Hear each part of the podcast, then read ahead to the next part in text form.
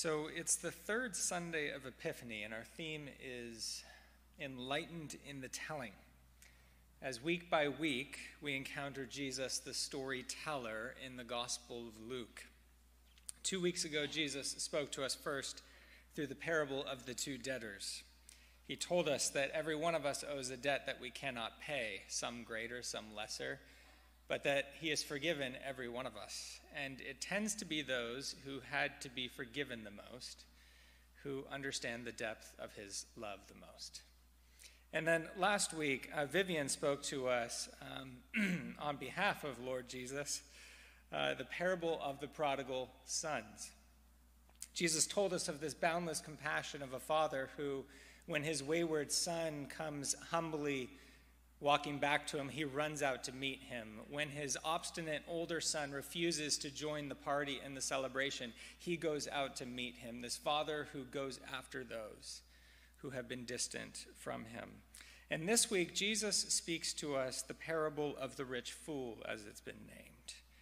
He addresses the economic habits of the human heart. In what do we invest and why? And I'm really thankful that Jesus addresses money. Not that I find what he says very easy most of the time on the topic, but that I often wonder where else would I find grace and truth in these matters if it were not for him speaking to me so clearly. And I know that many of us come to this topic with like a whole host, uh, from a whole host of different experiences. There are those of us that have grown up always having more than we needed. Um, we've never known times of want, only times of plenty. There are some of us that have come out of this COVID season having lost jobs or struggled financially or wondered, how are we going to make ends meet? And maybe are even asking those questions right now. And there may be some of us who have struggled with want many times in our lives, but for some reason we are in a place where the Lord has given us a new plenty. And we're wondering, how, Lord, do I steward this plenty that you've given me?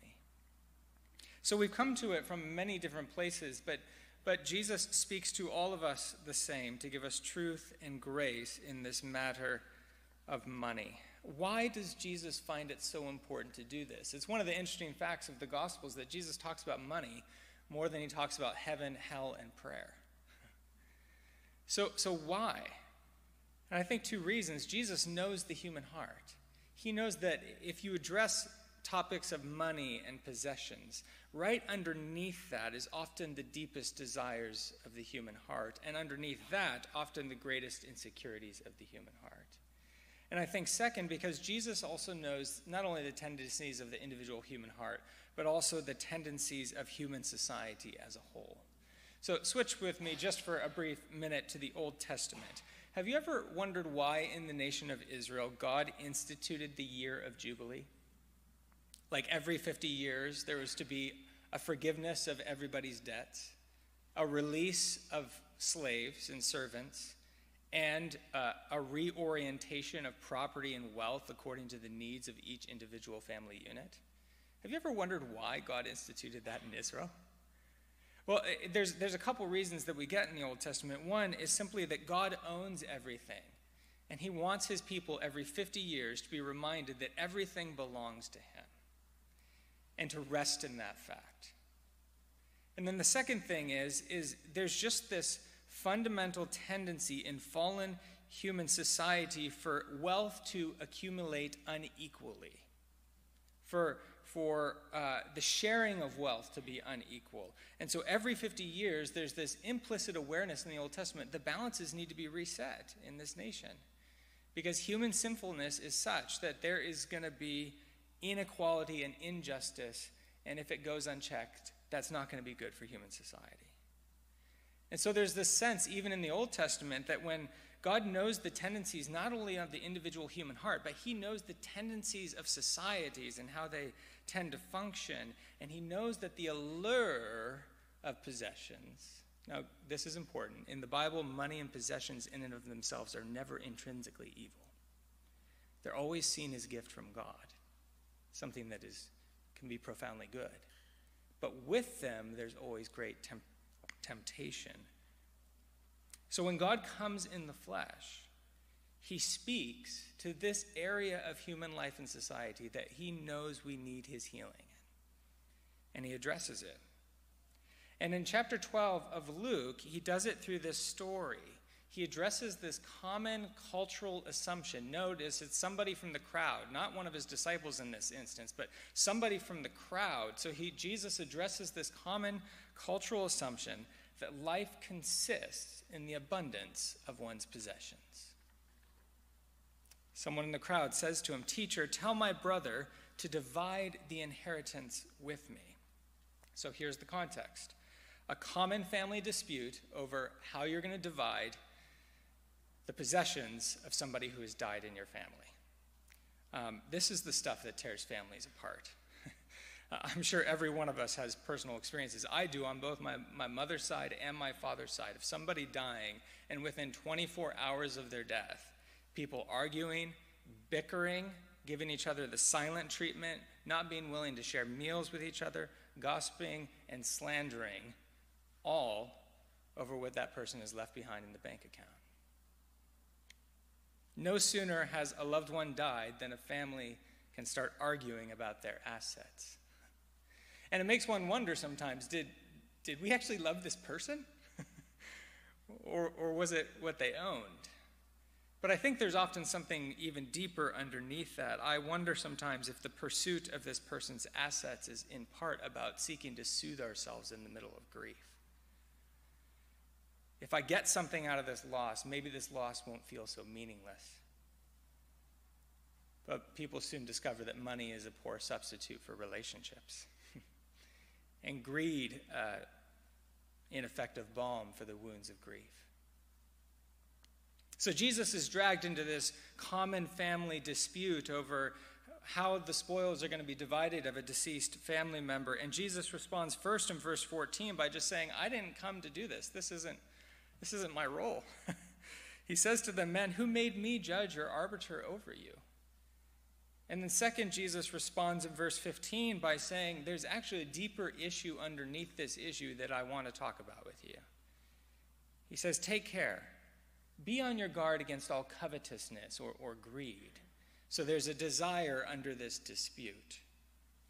For one's life does not consist in the abundance of one's possessions. possessions. So it's as if Jesus says there's a dispute here, but underneath that dispute is a more fundamental desire, a, a disordered one in this case.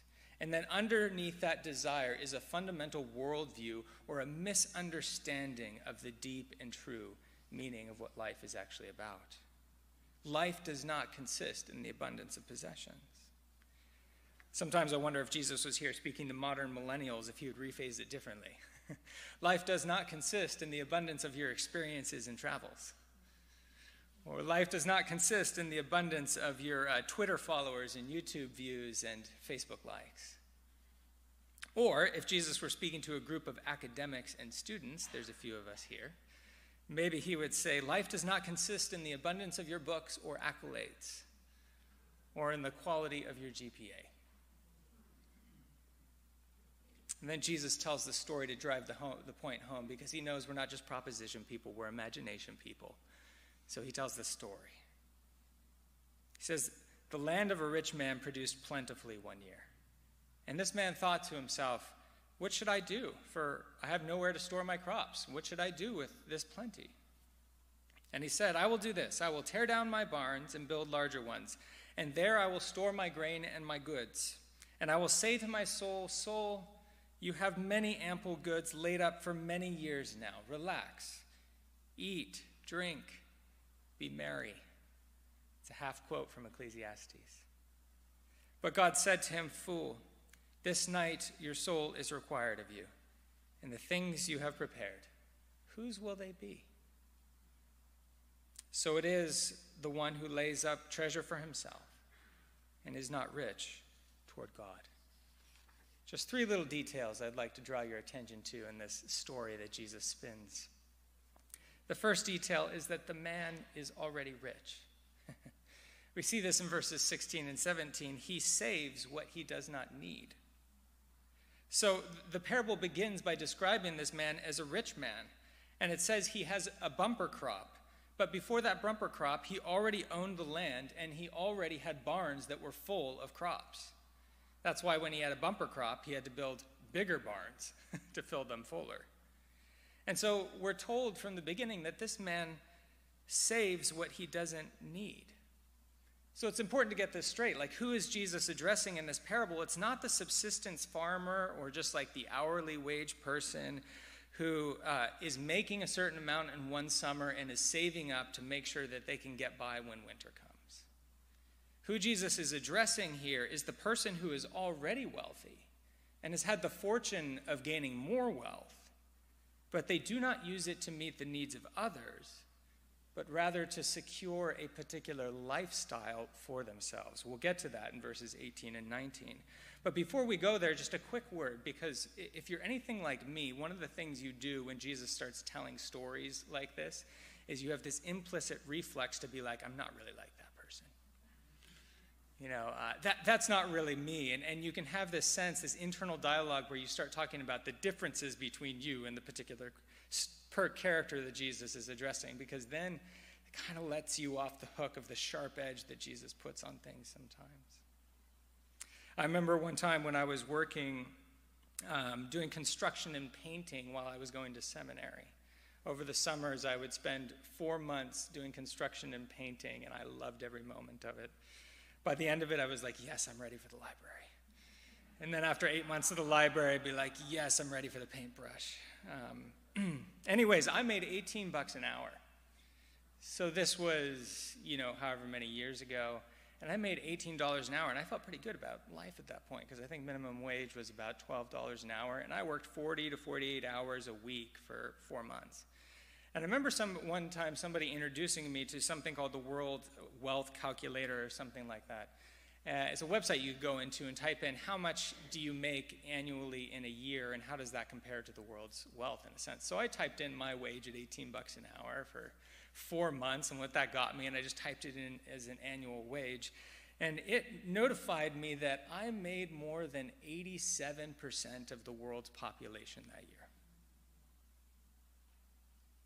And being straight up honest, for uh, a young lad who grew up in a pretty upper middle class wealthy context. Um, that wage could never allow me to live where I grew up, not even close to it.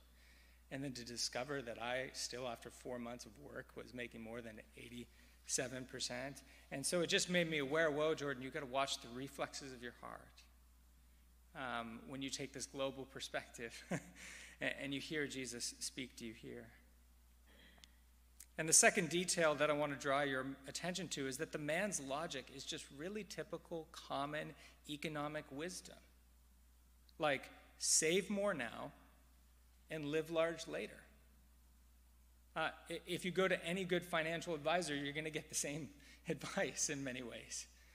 Um, and once you've stored up ample goods for yourself, then enjoy the lifestyle you've earned. You worked hard for it, you put in the labor.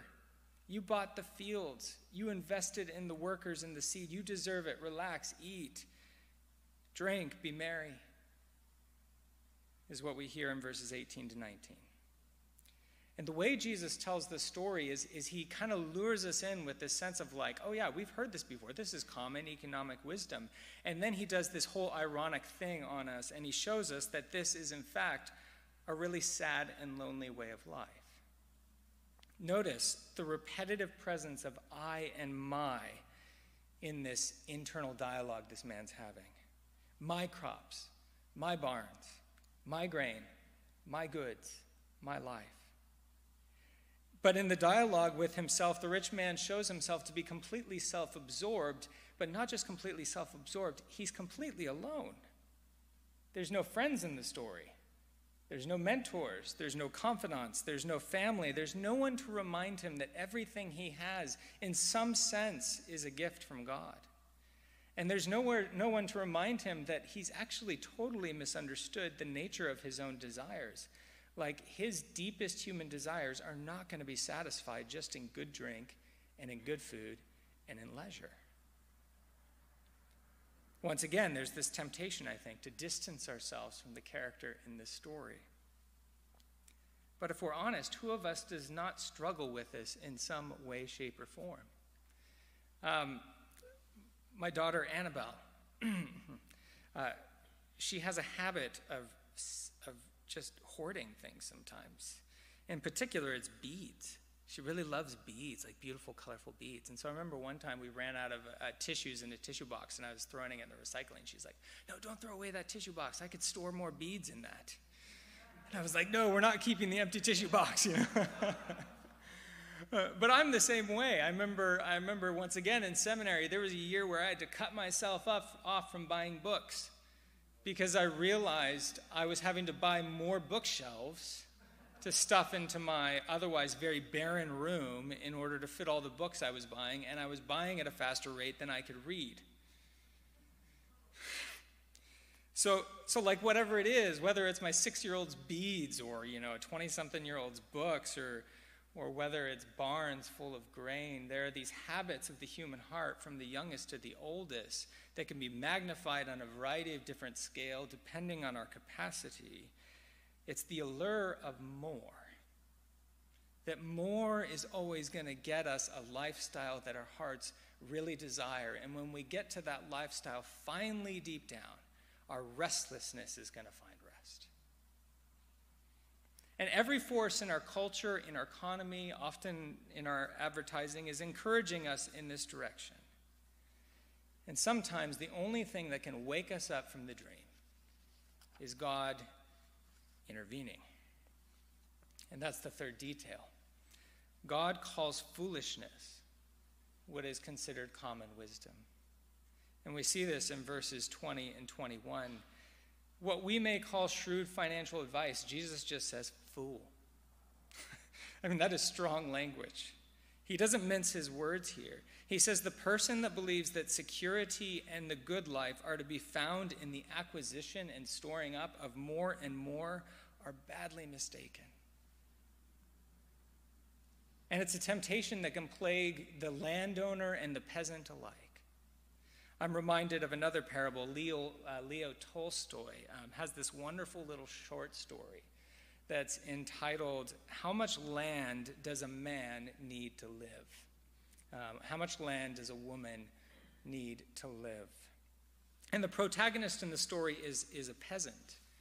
And, and he, he, he wonders at the beginning of the story, he's like, if I just had plenty of land, if I had enough land, I wouldn't even fear the devil. Um, and, and he doesn't know that the devil is, is secretly in the corner of the room overhearing his conversation. And so the devil goes, Oh, we'll test this. And, and he becomes, uh, this peasant becomes very successful farmer of the little plot of land that he does have. Uh, he doesn't own it, but he becomes really successful and he's able to amass enough fortune to rent a much larger plot of land and, and cultivate that and then amass even more fortune. But he's frustrated at the end, even though his business is going so well, that he doesn't own the land he's on, he's only renting it. But he hears of this, this family, this group of people called the Bashkirs. Uh, they are simple minded people who live some distance away, but they own a huge amount of land. And he's been told that if you're shrewd and you're nifty, you can negotiate some pretty advantageous deals with this people. So he makes his way out to this people and cuts a deal with them, and they say, Yeah, we'll give you as much of our land as you can stake out by foot in one day before sunset and we'll give it to you, and you'll own it. And so the man goes on a journey, and he's, he's determined to get as much land as he can, stake it out by sunset. It's the middle of the day. He sees the sun at the top of the sky, and he goes, Ooh, I should probably turn around right now, but let me walk just a little bit further, stake out some more land. And this goes on and on until he notices the sun starting to set.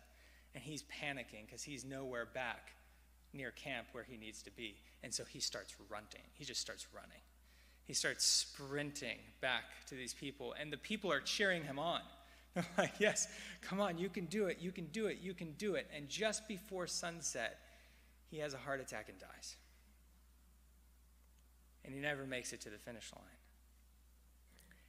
And the people bury him in an ordinary grave that is only six feet long. And that's the answer to the question posed in the title of the story how much land does a person need to live? And so it's this ironic story that Tolstoy is, is talking about. If you know Tolstoy's life, he was really disenchanted with the life of the wealthy and the rich and all the peasants that were suffering because they didn't have enough. So he went to live with the peasants and thought, surely the meaning of life is going to be found here. And he discovered that even among the peasants, the allure and temptation of wealth could still be felt, but just in a different way. People have a tendency to seek after more and more and to believe that that is going to give them the rest and the security for which they so deeply long. And Jesus just calls a spade a spade. It's foolishness, he says. To make life about the abundance of possessions that you cannot keep is meaningless. Naked we came into the world, and naked we will go. And so there's a vanity to wealth the second you try to cling to it. But he is no fool who gives that which he cannot keep to gain that which he cannot lose. That's a quote from somebody. I forget who it is. Maybe one of you can tell me afterwards. Who? Jim Elliot. Thank you. He is no fool who gives that which he cannot keep to gain that which he cannot lose. And so I think what Jesus is getting at in, in an uncompromising, but I think ultimately gracious way, is that understanding the temporality of wealth and understanding the temporality of our lives is important to being wise with whatever God has given us to steward in this life. Israel said in our adult discipleship class just outside this, he said, May we in our present remember the meaning of the end. And when we're at the end, may we remember the meaning of being in the present. And so at the end of the parable, we're left with this juxtaposition about what does it mean to be rich towards self and what does it mean to be rich towards God? And we're left with one of these really searching questions. Is the question I come away with is, Lord, what does it look like for me to be rich towards you? What does it mean to be rich towards God? And for that, I think Jesus gives us kind of two simple little answers as he goes on in the rest of Luke chapter 12 teaching. He turns to his disciples and he says, Hey, I want you to know a couple things. The first is don't be anxious about your life, about what you will wear, and about what you will eat. He said, You have a Father in heaven who already knows what you need.